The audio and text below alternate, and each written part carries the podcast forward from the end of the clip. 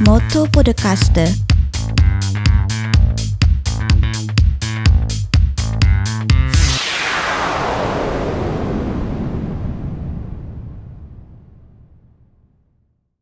Eiga o Aisuru Minasan Konnichiwa, la Kin Roberto des Motto Podcast ni Yokoso. Buongiorno e buonasera carissimi amici di Motto Podcast, io sono Roberto Lachin e vi do il benvenuto in questa nuovissima puntata della terza stagione. Qui con me, come sempre, c'è la nostra co-conduttrice Elena Travaini. Buongiorno e buonasera a tutti. A te piace il cinema? Sì, mi piace moltissimo. E il tuo film preferito qual è? prediligo i thriller, se devo essere onesta. Mi piace molto John Wick, oppure i musical come ad esempio Burlesque, essendo io ballerina, non so resistere. Beh, sai, io essendo eh, filo giapponese adoro molto il film Zatoichi di Takeshi Kitano, che è la storia di un samurai non vedente. Ma perché parliamo di cinema questa sera? Perché l'ospite di questa sera abita a Londra, ma è originario come me del Friuli Venezia Giulia è denominato il re dei sottotitoli. Ho l'onore, ho l'onore di presentarvi Federico Spoletti. Ciao Federico. Buongiorno, buonasera a tutti. Già eh, questa presentazione non mi piace. il re dei sottotitoli, non so chi è il giornalista che un giorno ha scritto questa cosa qui e mi persegui da, anni. Eh, insomma, non, cioè, non, non, lo dicono in Italia perché in Italia i sottotitoli sono ancora relativamente poco diffusi quindi se, se, se qualcuno che si occupa di sottotitoli sembra un, così, una persona ancora strana, non lo so. Ma allora dobbiamo tirare le orecchie alla nostra amica giornalista in comune, Daniela De Rosa. Ah, esatto, è, stata lei a farlo anni fa, ma parliamo di 10-15 anni fa, non lo so. E anche la persona che ci ha fatti conoscere. Eh sì, eh sì. Grazie comunque di avermi invitato, sono molto contento di essere l'ospite di questa puntata del Moto Podcast. No, sono io contento perché appunto attraverso Daniele ti ho conosciuto eh, per quanto riguarda la scorsa edizione della Mostra del Cinema di Venezia, mi hai anche ospitato a Fred Radio, di cui parleremo più tardi, tanta roba al cinema, tanto è che prima di perdere la vista, eh, penso un po', volevo fare una tesi di laurea sulla figura di Takeshi Kitano, un regista che, che mi piace molto. Il tuo lavoro è quello di fare sottotitoli, in realtà tu sei nato come commercialista, ma ben 20 anni fa hai drasticamente completamente cambiato vita e ce ne vuoi parlare? Sì, mi sono laureato, ho fatto l'esame di Stato, ho cominciato a fare quel lavoro lì, che però mi stava un po' stretto, ecco. mi sono reso conto dopo 6-7 anni che eh, ci, ho, ci, ho, messo quindi anche un po' di tempo che passare le mie giornate a fare bilanci e dichiarazioni dei redditi non, non, mi, non, insomma, non mi gratificava più di tanto. Infatti avevo sempre una passione per la radio che poi ha portato qualche modo anche alla creazione di Fred, la radio di cui accennavi prima, perché eh, per caso sono entrato in una radio commerciale, quelle radio private degli anni 80 e 90 e mi sono appassionato al, al, al fatto di, di, poter trasmettere eh, in, in, in, con un mezzo che non ha filtri, no? come magari può essere la televisione che è molto più condizionata da, certo. da da, da, da, una serie di problemi. La radio, soprattutto allora, la radio commerciale ti permetteva di dire quello che volevi, di suonare i tuoi dischi, insomma era bello. E quindi mi è rimasta quella passione lì. Anche quando facevo il commercialista, di sera, per tanti mm. anni, avevo comunque il mio programma dalle 10 alle 11, in Friuli Venezia Giulia. E poi per caso ho pensato che eh, mi sarebbe piaciuto provare a fare un'esperienza all'estero ho scoperto che c'era un corso di fiscalità internazionale a Londra, quindi restando in quel settore, nel 97 ho deciso di andare a Londra per fare un corso di tre mesi e poi per caso, come la vita ti porta qualche mm. volta a, a fare delle scelte inaspettate, sono andato al, al, London Film Festival e ho visto per la prima volta dei film sottotitolati, anche perché venendo dall'Italia eh, mm. i contenuti audiovisivi erano allora, adesso non, non, proprio completamente, però erano sempre doppiati e quindi ho, ho, provato, così mi sono innamorato dell'esperienza del vedere un film in lingua originale con i sottotitoli e ho capito che, che poteva anche essere un lavoro per, per vedere, che ti permetteva di, di vedere tanti film senza avere un talento particolare no? nella recitazione, nella regia, però sì. era un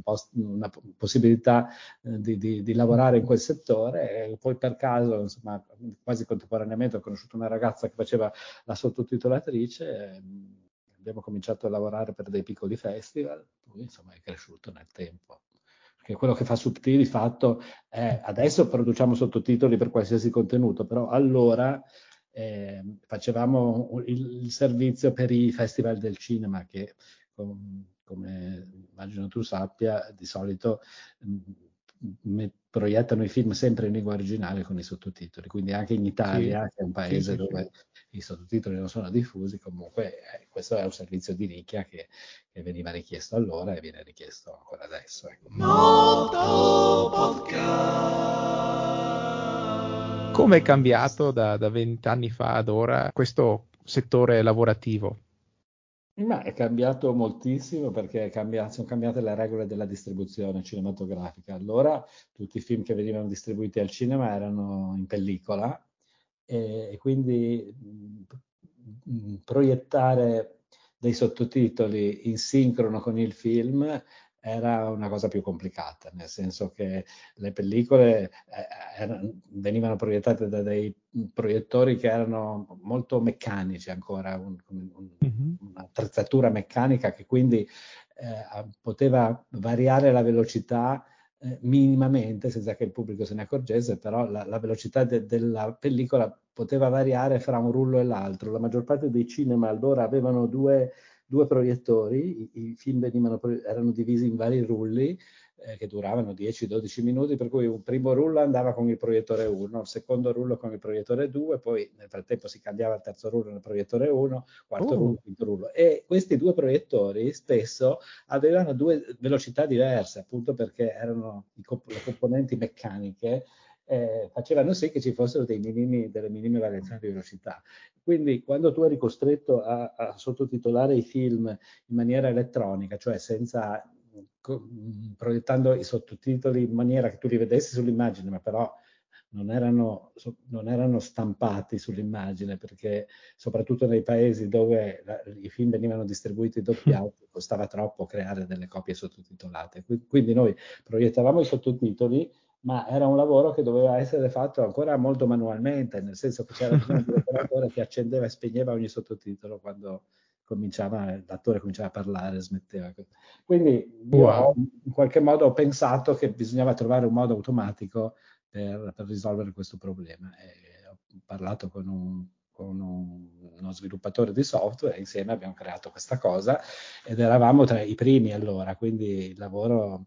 Eh, cioè, il, software funziona, fu, non subito, ma insomma ha, ha, cominciato a funzionare bene. Poi, sai, il mondo dei festival del cinema è un mondo dove tutti si conoscono, nel senso che magari ci sono persone che lavorano per un festival in un periodo dell'anno, un altro festival per un altro periodo e quindi è stato abbastanza facile farsi conoscere nel mondo del cinema, dei, dei festival e ci hanno chiamato un po' in tutto il mondo, siamo andati a lavorare negli Stati Uniti, nei paesi arabi, in Thailandia, in in tutta Europa, insomma, per cui siamo cresciuti abbastanza rapidamente. È importante perché la tecnologia viene incontro anche alle persone con disabilità, magari sia uditiva che visiva. È possibile usufruire di contenuti eh, siano essi film, serie televisive, a volte anche delle dirette televisive, da quello che ho capito, mm-hmm. eh, come ad esempio in Giappone e in Inghilterra, con dei sottotitoli automatici, ma anche con delle audiodescrizioni create ad hoc. Come ti inserisci in questo campo? Eh, vent'anni fa la, la, distribuzione avveniva in un modo, poi negli anni il metodo di distribuzione dei film è cambiato completamente, adesso tutto è digitale, sono tutti dei file di fatto, per cui anche quel problema lì del controllo della velocità in qualche modo eh, è superato eh, però la, le nuove tecnologie ti consentono di rendere disponibili un sacco di contenuti aggiuntivi per costi che in Italia vengono considerati ancora altissimi, ma di fatto sono minimali, eh, per rendere fruibile un contenuto audiovisivo anche da chi eh, magari è cieco o ipovedente o, o, o, è sordo o parzialmente sordo, per cui è possibile eh, rendere disponibili i sottotitoli per, non solo interlinguistici, che sono quelli con cui abbiamo cominciato a lavorare, cioè da una lingua all'altra, ma anche quelli intralinguistici, cioè che ti consentono eh, di, di, leggere il, i, i, dialoghi, magari con informazioni aggiuntive relative all'indicazione, all'individuazione dei personaggi o ai rumori, ai suoni per le persone che non possono sentire, oppure è possibile creare l'audiodescrizione che di fatto è un audiocommento che nelle pause di dialogo eh, racconta quello che succede nel film, descrive i personaggi e racconta quello che succede. Questo una volta era molto difficile da, eh, così, mm. da eh, me, frui- da, da, rendere disponibile in sincrono. Oggi ci sono delle app, per esempio, che in inglese si chiamano second screen app, perché in realtà sono mh, mm, utilizzate su un device che è diverso da, da, quello che usi per vedere il film, cioè tu puoi guardare sì. il film in tv o da, dal tuo computer o al cinema, ma ricevere l'audio descrizione sul tuo smartphone, per esempio. E ci sono varie app, anche in Italia ce n'è una, si chiama Movie Reading, certo. in tutto il mondo, che ti consentono di scaricarti il contenuto prima dell'inizio del film e poi l'app automaticamente sincronizza l'audio del film con l'audiodescrizione, per cui un, una persona eh, cieca può andare al cinema con il proprio smartphone le proprie cuffiette, seguire l'audio dalla sala, quindi in una eh, come dire, fruizione collettiva come il cinema dovrebbe essere e, e ascoltare attraverso le proprie cuffiette con, dal suo telefonino una voce che gli racconta quello che succede, quindi un'esperienza che dovrebbe essere totalmente inclusiva. Ecco. Eh, questa è una cosa che si sta diffondendo, un servizio che si sta diffondendo, che è molto diffuso nei paesi anglosassoni o in vari paesi europei, è poco diffuso purtroppo ancora in Italia, anche se le cose stanno cambiando anche perché c'è una nuova normativa europea di cui forse avrei sentito parlare, avrete. E quella che dovrebbe entrare in vigore il 30, entro il 30 di giugno, giusto? Il 28 giugno 2025 le cose cambieranno, La, cioè entro il, 30, entro il, 28 giugno 2022 tutti i Paesi membri del, dell'Unione Europea eh, dovevano, avevano la scadenza per eh, recepire negli ordinamenti interni eh, questa, questa, direttiva che si chiama European Accessibility Act, atto europeo di accessibilità, che impone a tutti i produttori di... in realtà è un, diciamo che ha una, una finalità molto a, più ampia, cioè non, non è specifica certo. sull'audiovisivo, ma l'idea è quella di mettere sul mercato europeo prodotti e servizi che siano sempre accessibili alle persone con disabilità uditive o visive, quindi sia, che ne so, eh, devices o comunque strumenti eh, di, di, uso comune nella vita di tutti i giorni, non so, per esempio i bancomat, no? tanto per fare un esempio facile da capire per tutti, ma anche i telefonini, ma anche tutti i contenuti che vengono creati. Quindi i produttori di contenuti saranno obbligati a ehm, produrre anche sempre i sottotitoli per i sordi e l'audiodescrizione per i ciechi eh, quando, pr- prima di, di che i film o comunque insomma, qualsiasi prodotto audiovisivo venga messo in commercio, secondo delle direttive che, per, che devono anche essere uniformi a livello europeo. Diciamo mm. che la mm. finalità principale della norma è proprio quella, cercare di creare un mercato unico eh, che permetta a, a, a tutti di, di potersi muovere tranquillamente in Europa e seguendo, come dire, fruire dei contenuti se, seguendo stesse, stessi, gli stessi parametri, ma anche alle, alle, aziende, per esempio, che producono questi servizi, di potersi rivolgere non, non soltanto a un mercato nazionale, ma a un mercato europeo. Questo Ma perché, è... scusa, ti dico che quella, non volevo parlare troppo, però mi vengono... Prego, prego, no, no, è giusto, no, è giusto. Questo anche. perché al momento, tanto per, per, farti, per farvi un esempio, il, um, per se, se, noi creiamo un'autodescrizione per un film che va...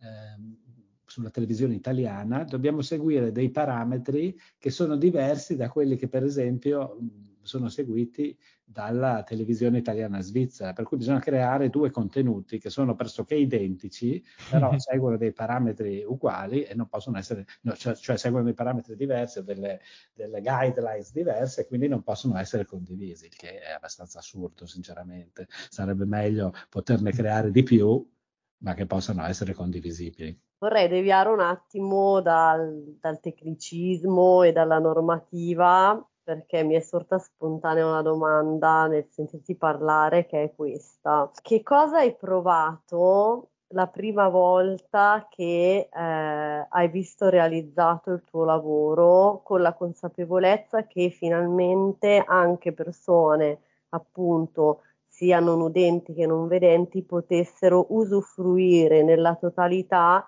dell'esperienza cinematografica.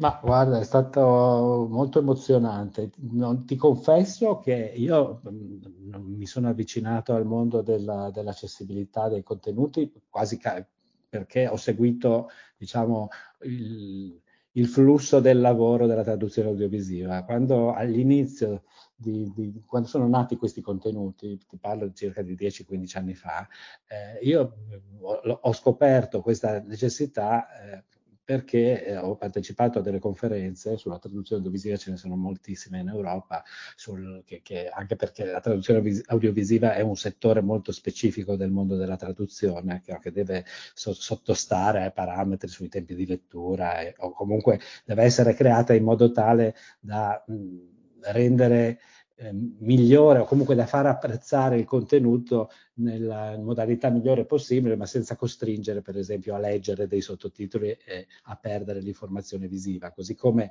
la descrizione di un, di un contenuto per una persona che non vede è molto complessa anche perché le esigenze sono diverse, di, dipende dal tipo di, di, di, disabilità, se una persona prima vedeva e poi è diventato non vedente, se è nato non vedente, cioè quello che, che gli utenti vogliono sentirsi raccontare eh, varia molto da soggetto a soggetto, per cui non è un lavoro che si improvvisa e ho cominciato a seguire conferenze su, questa, su questo aspetto ancora prima di occuparmene personalmente. Dopodiché eh, mi sono reso conto che vivevo in un paese dove eravamo molto avanti da questo punto di vista, siamo ancora molto avanti nel Regno Unito e mi confrontavo con l'Italia quando venivo, dove invece eh, quando ne parlavo cioè, la gente mi, mi, guardava un po' sorpresa dicendo no ma come è possibile che una persona che non vede possa andare al cinema? E, allora bisognava cominciare da zero a spiegargli ma, ma come non, cioè il film a parte che non è solo immagine eh, però si, si, può anche raccontare. E allora ho cominciato a spiegare queste cose qui. Quando ho cominciato a fare le prime proiezioni, io mi ricordo nel 2011 abbiamo fatto un primo evento a Firenze invitando alcune associazioni, i rappresentanti di alcune associazioni de- degli utenti e anche i rappresentanti delle televisioni italiane, sia pubblica che commerciale. E praticamente nessuno dei rappresentanti delle televisioni ha partecipato perché non sapevano neanche di cosa parlavamo. e, e però hanno partecipato tantissimi utenti e quindi lì per la prima volta, uh, tra l'altro abbiamo, avevamo bendato i giornalisti, cioè volevamo fargli capire che si può seguire un film anche senza vederlo. E, e lì ho visto, vera- mi sono veramente emozionato perché eh, sono, cioè, moltissima gente è venuta a ringraziarmi, moltissime persone che erano andate al cinema una o due volte nella vita soltanto con qualcuno che gli faceva eh, lo chuchotage, no? gli raccontava nell'orecchio quello che succedeva, quando si è reso conto che invece potevano andare al cinema, da, da, è possibile andare al cinema eh, co, co, utilizzando queste app, cioè, lo, erano emozionatissimi e quindi vedere loro così emozionati è stato anche per me una grande emozione e ho capito che era la strada da seguire, al di là del fatto che siamo un'azienda e che ovviamente per noi è un lavoro, però insomma...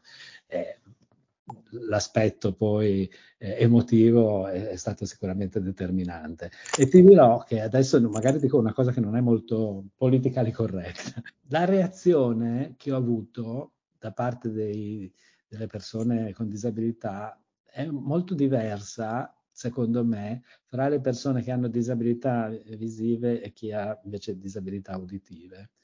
Eh, nel senso che mh, chi non vede è stato veramente molto, molto emozionato, mi ha, ci ha ringraziato tantissimo.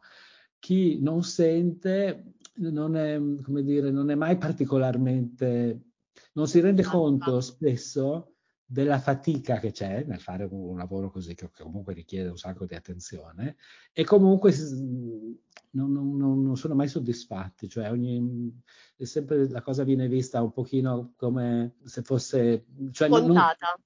Esatto. È sicuramente un'altra bellissima blind experience, visto che qui noi ci occupiamo, no, Roby, di esperienze da fare al buio. Mi ha colpito il fatto che abbiate scelto e deciso di bendare anche le persone appunto che non hanno questo tipo di problematica. Sarebbe molto interessante riproporre un'esperienza di questo tipo, non solo agli utenti con disabilità, che è un po' anche la prerogativa di quello che sono il progetto di Danza al Buio, di Giudo al Buio, che portiamo avanti io e Roberto, uh-huh. ma proporre un'esperienza di questo tipo alla totalità. Anche la persona che non ha disabilità scopre un mondo e una fruibilità di un servizio completamente diversa.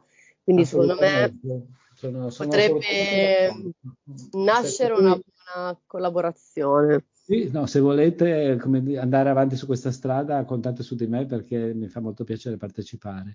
Eh, peraltro, questo mi fa venire in mente che, i, per esempio, l'audiodescrizione, eh, che eh, molti cons- considerano ancora eh, un prodotto nell'interesse di pochi, in realtà no, no, no, non, è, non è nell'interesse di pochi.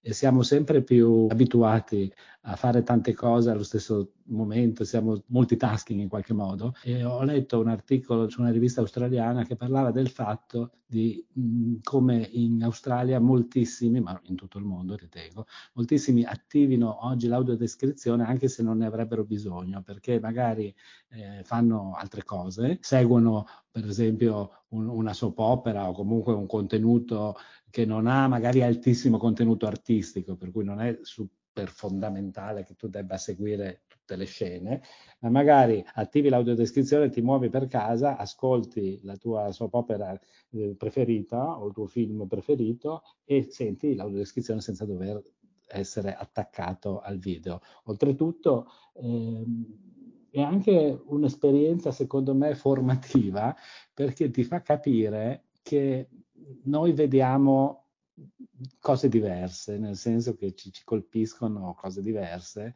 e per, anche per questo è molto difficile creare un buon testo per l'audiodescrizione perché eh, ci sono ovviamente delle limitazioni temporali, no? tu hai un certo numero di, di, secondi in cui una voce può descrivere quello che succede, quindi devi decidere a cosa dare priorità, quali sono le cose importanti, certo. importanti da descrivere e questo fa sì che eh, intanto anche una persona che non ne avrebbe bisogno, se la attiva si rende conto che ci sono delle cose che magari non avrebbe notato, perché questo è capitato, eh, per esempio, perché, eh, e poi eh, ti fa anche capire che eh, le, insomma, le cose sono tante, le, le esigenze, eh, cioè bisogna ovviamente creare una sorta di compromesso, anche se stiamo andando in una direzione, credo che lo sarà imminente, dove si potrà anche scegliere che tipo di, di, di informazione vuoi avere e quanto approfondita vuoi che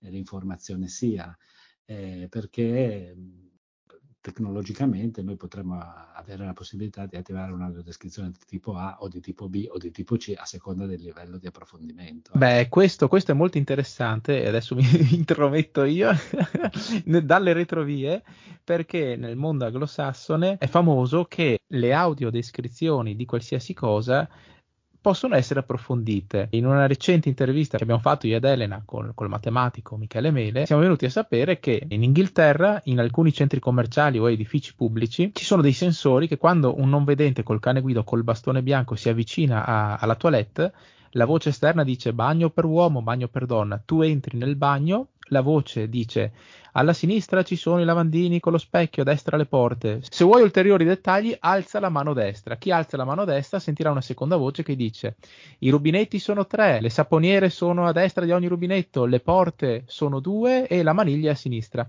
Cioè è una cosa fantastica. Quindi io non vedo l'ora che arrivi pure nelle audiodescrizioni dei, dei film, caro Federico, però, però vorrei fare l'avvocato del diavolo e dirti sì, bello tutto quello che abbiamo detto fino a qui. C'è questa legge europea, c'è la possibilità di approfondire le audiodescrizioni, però ad esempio per quanto riguarda l'Italia, eh, le audiodescrizioni sono veramente molto poche, pochissime. Peraltro io avevo letto su un documento che costerebbe ben poco fare un'audiodescrizione, circa lo 0,1% se non sbaglio del costo totale del film, perché ci sono le leggi ma non ci sono le sanzioni, per cui magari le persone che devono poi alla fine produrre non interessa poi molto di mettere l'accessibilità sui loro prodotti. Cosa dici?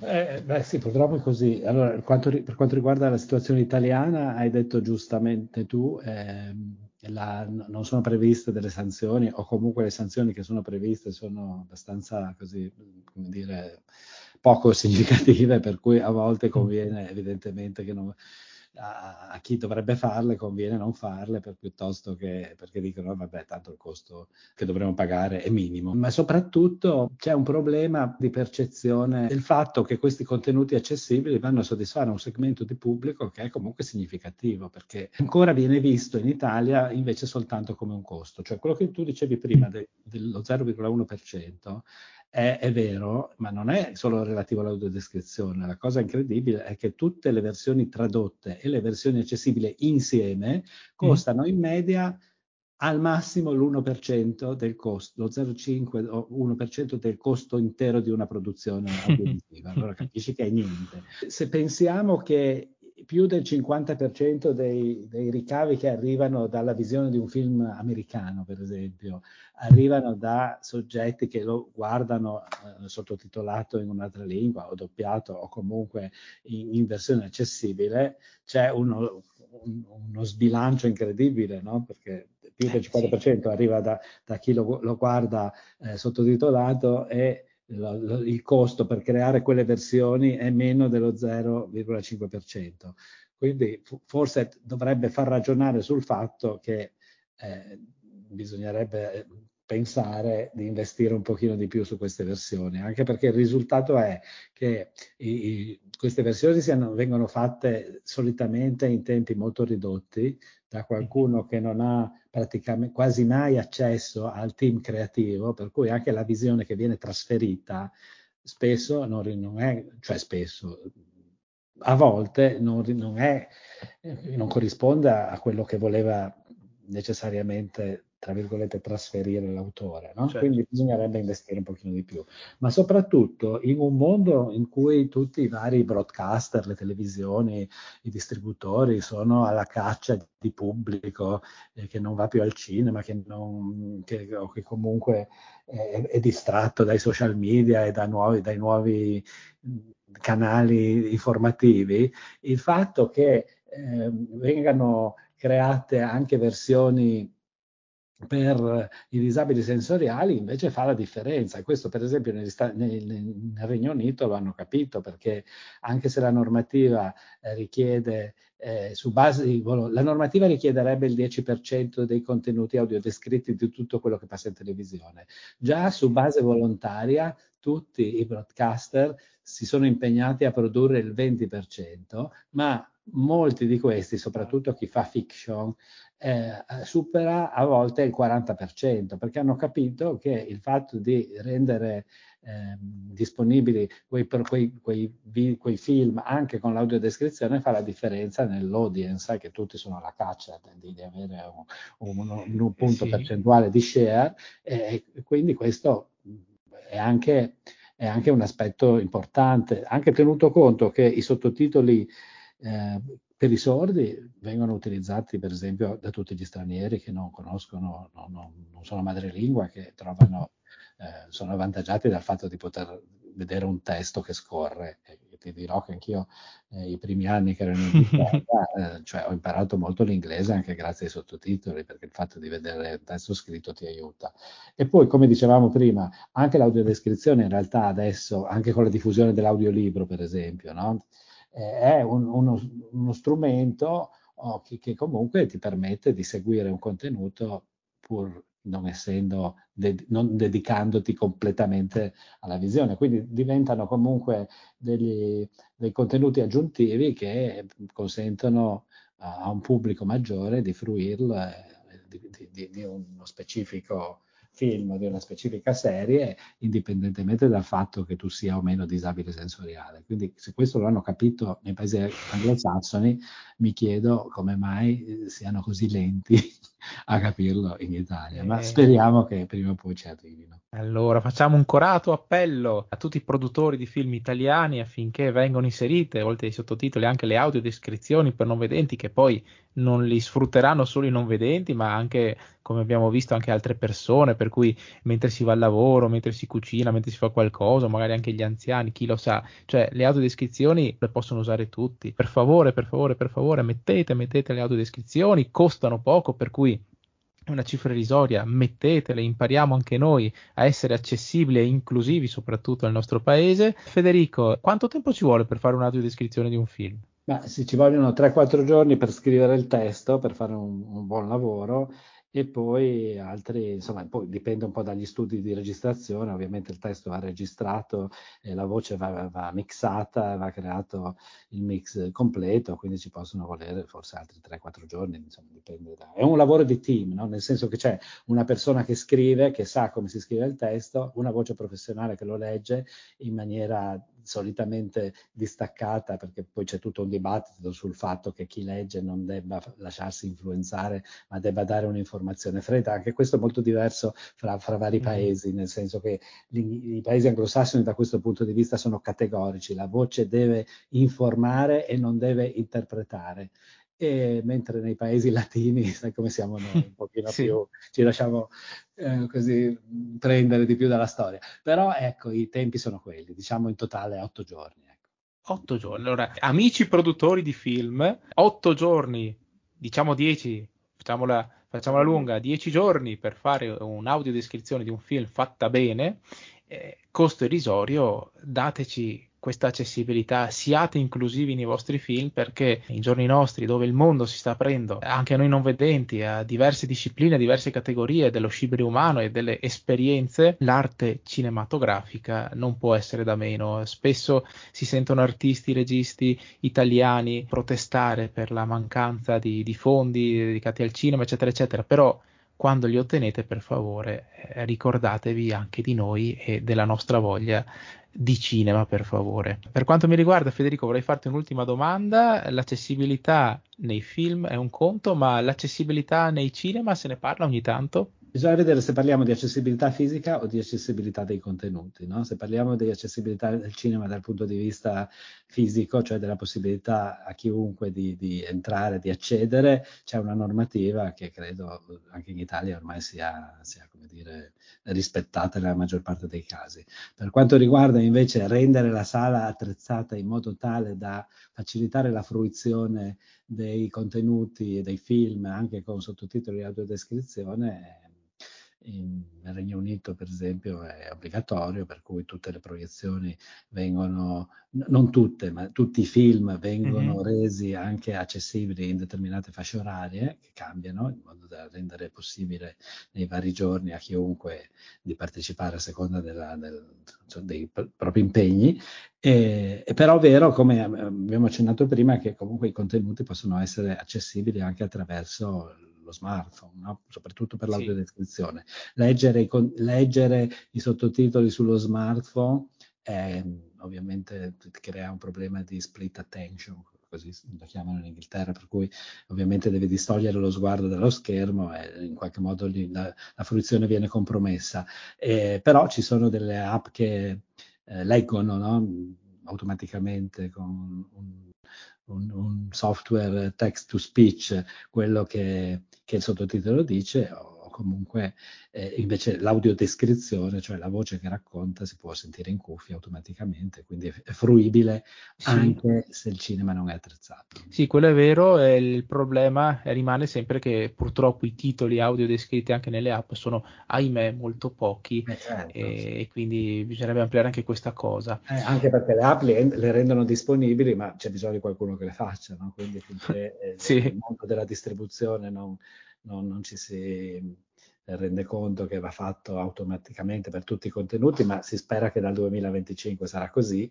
Mm. Eh, ovvio che i contenuti disponibili al momento sono ancora pochi. Prossimi progetti futuri mm, vicini? Ma ci sono due o tre progetti che stiamo lanciando, eh, ci saranno comunicazioni ufficiali nei prossimi giorni. Uno è un, un festival completamente accessibile eh, in Italia che facciamo, portiamo avanti in collaborazione con MyMovies.it eh, e che eh, consisterà nel rendere disponibili un certo numero di film con sottotitoli per i sordi audiodescrizione per i ciechi e ipovedenti, e, ma anche con degli eventi in presenza. Il, l'evento di apertura sarà a, a, Firenze, al Cinema della Compagnia, e poi avremo altri eventi in, sicuramente a Roma, Milano e a Torino ehm, però insomma potrò, potremo essere più specifici eh, fra qualche settimana, magari se mh, vi faremo sapere, vi, ovviamente vi invieremo il comunicato e se ci volete aiutare così a far conoscere l'iniziativa, eh, insomma ve ne sono molto grato. Ehm, Assolutamente sì. Un'altra cosa che stiamo cercando di, di creare in Italia eh, stiamo portando avanti un dialogo anche con i Davide Donatello, è un, la creazione di un riconoscimento per la migliore audiodescrizione, che è un modo, eh, in, primo, per così, diffondere una consapevolezza, una conoscenza del, del proprio del, dell'audiodescrizione in sé, cioè far sapere che cos'è anche a chi non ne ha bisogno e e perché va fatta, ma anche riconoscere un, un, po' una professione, un ruolo che al momento non è riconosciuto. Scrivere un testo per l'audiodescrizione, come dicevamo prima, è complicato, bisogna conoscere eh, le esigenze, eh, insomma, insomma è, è, una, è, un lavoro complesso per cui va riconosciuto e l'idea è quella di scegliere i finalisti di un, premio importante come potrebbe essere appunto eh, il, il, riconoscimento dei Davide Donatello e tra i finalisti scegliere quello che ha la migliore audiodescrizione descrizione a riconoscere questo premio. E, l'ultimo che vi segnalo, che in realtà è un progetto che portiamo avanti all'estero, anche se riguarda il cinema italiano, è un progetto che si chiama WeChip, Women in Cinema Inclusive Project che porta i film italiani scritti, prodotti o diretti da donne, da registe donne italiane all'estero. È un progetto che abbiamo presentato al Ministero della Cultura l'anno scorso, è stato eh, parzialmente finanziato. Organizziamo delle proiezioni eh, di cinque film italiani in varie parti del mondo, abbiamo fatto già degli eventi a Toronto e a Londra, adesso riprendiamo a ottobre con New York, San Paolo, Buenos Aires, Sydney, insomma, poi in Europa, Bruxelles, Parigi, insomma una, una, serie di location dove faremo delle proiezioni, i film sono anche accessibili, quindi ci saranno i sottotitoli per i sordi nella lingua in cui si svolge il, la, dove si tiene la proiezione e anche l'audiodescrizione con gli audio sottotitoli nella lingua appunto del paese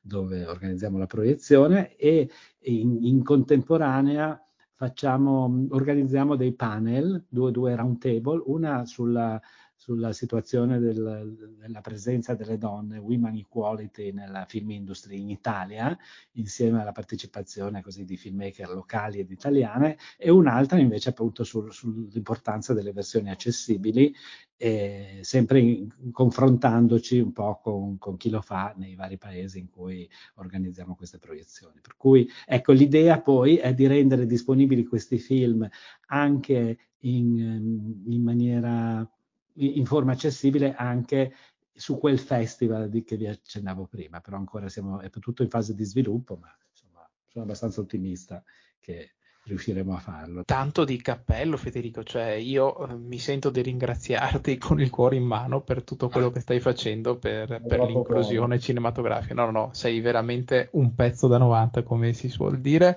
e aveva ragione Daniela De Rosa a dire che sei il re dei sottotitoli, aggiungerei io, e delle audiodescrizioni da oggi. No, io approfitto per dire, per chiedere eh, ufficialmente, e, e, quindi non potete dire di no perché siamo in diretta, eh, di farci da media partner per tutti questi progetti, per cui insomma se, se vi fa piacere vi teniamo wow. informati, eh, insomma mi piacerebbe che voi ci foste, no, o in ah. presenza o comunque in, in podcast. Eh, tu cosa dici Elena? Diciamo di sì o diciamo di no? Ah, per come sono fatta io, ovviamente diciamo di sì. certo, grazie. Ormai vi siete impegnati, eh? sì, oh my God. Poi tutto questo discorso legato anche al cinema al femminile, molto molto bello. Io eh, tra le tante varie cose che faccio mi occupo molto anche proprio del discorso eh, di portare avanti l'immagine di una donna indipendente, intraprendente nel mondo del lavoro, nel mondo del business, nella vita in generale, quindi tutto quello che può raccontare, rappresentare una donna eh, che riesce a realizzare i propri obiettivi fa assolutamente parte del mio, del mio mood, quindi mi trovi dalla vostra parte al 100%. Bene, Probi ovviamente per tutto quello che riguarda il discorso inclusione e accessibilità, quindi abbiamo nel nostro calderone direi tutti gli ingredienti per una pozione magica che funziona. Bene, sono contento. È stato un onore Federico averti nostro ospite. Ci puoi ricordare come raggiungere Fred Radio? Beh, basta andare sul sito fred.fm. Fred Radio è una radio dedicata all'esperienza unica della partecipazione al Festival del Cinema. Trasmettiamo su 29 canali in 25 lingue con una rete di giovani eh, corrispondenti che così, corrispondono da tutto il mondo, da, dal loro festival dietro casa, diciamo, lo fanno conoscere. L'esperienza del Festival del Cinema, come vi dicevo prima all'inizio, è stata fondamentale nella mia vita perché io sono entrato in questo mondo dopo essere andato a una proiezione al London Film Festival, quindi mm. ho pensato che poteva essere interessante creare una radio che promuovesse questa unica esperienza che, in, in, un, in, un, contesto che ti permette di vedere in un giorno cinque film, magari che arrivano da cinque parti del mondo diversissime l'una dall'altra, e così ho cercato di, di promuoverla in questo modo. Quindi, e, e c'è anche un programma su, che si chiama Accessible Cinema su, sui contenuti accessibili, appunto sulla fruizione dei film. Con... Allora io mi prenoto per la prossima partecipazione al Festival del Cinema di Venezia. Mi bene, vuoi? Bene. Ci, ci, ci, sicuramente eh, potremmo fare anche magari un programma insieme ma volentieri. perché poi io sono svanito e mi dimentico. Eh, Ma io invece mi ricordo tutto. Anche perché io ho lavorato diverse volte in radio e mi piace molto, quindi sì, molto bello, molto bello, molto bello. Bene, va bene, okay. vi ringrazio molto per questo spazio che mi avete dato. Grazie a te Federico e ricordo a tutti l'appuntamento con Motto Podcast è venerdì prossimo. Ciao a tutti! Ciao! Ciao, grazie. Motto